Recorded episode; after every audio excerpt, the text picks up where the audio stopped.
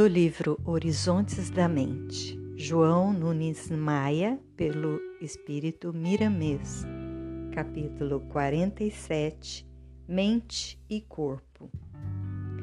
Alma e corpo são mundos conexos na mais alta sintonia para que o primeiro possa exercer domínio completo sobre o segundo, domesticando-o e, ao mesmo tempo, disciplinando a si mesmo. O corpo, em certos aspectos, é a continuação do espírito. É no vestir a farda carnal que o soldado de Deus avança e vence as batalhas no mundo.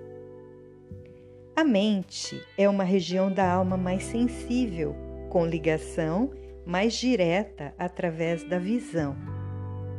Os olhos são como diafragmas que, abertos, colhem todas as imagens que podem alcançar, recolhendo-as na consciência e, ao mesmo tempo, mandando fotocópias para o grande arquivo da consciência profunda, como e certamente emitindo as mesmas imagens em todas as direções do espaço exterior.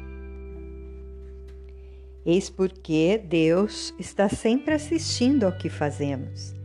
Queiramos ou não, escrevemos o que fazemos na mais alta linguagem, porquanto isso é feito por intermédio das próprias imagens. Somos fotografados ininterruptamente pela luz, como fotografamos o que percebemos em várias dimensões. O documentário é perfeito em todos os sentidos. É por isso que se cumpre o aforismo popular que expressa: Não há segredo nenhum no mundo que não seja revelado, pois não podemos escondê-los, já que a lei não o permite.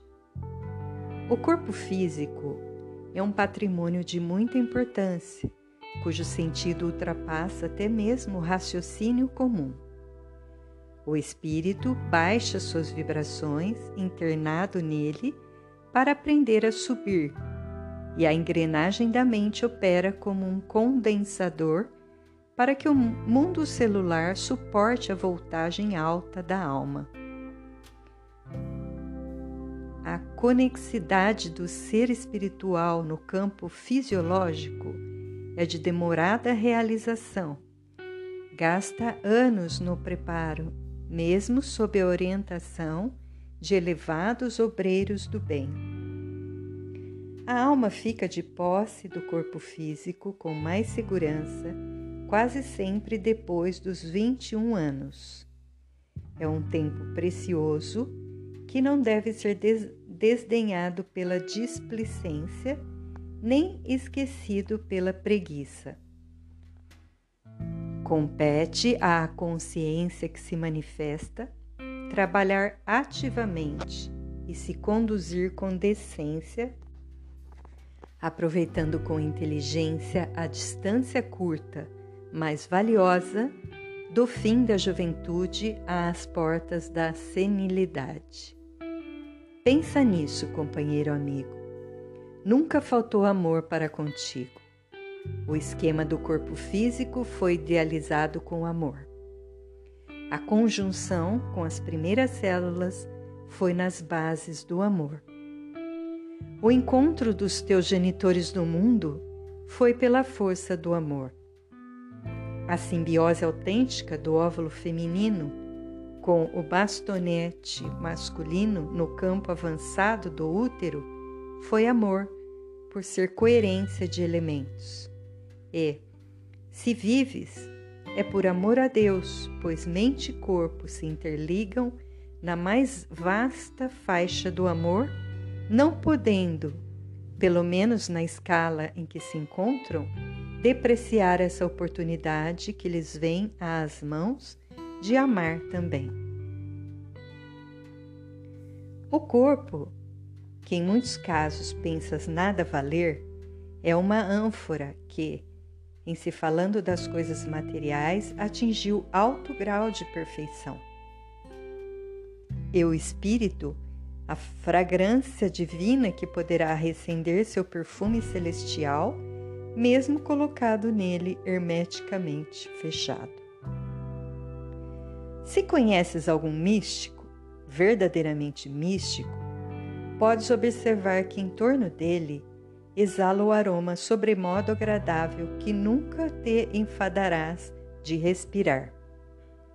Haja vista o magnetismo de alto teor que irradia da sua personalidade e que os famintos avançam à cata de absorvê-lo como mariposas à luz. E sabes, meu filho, como destampar o vaso da carne para que o espírito perfume a atmosfera do mundo? É com os dedos do amor.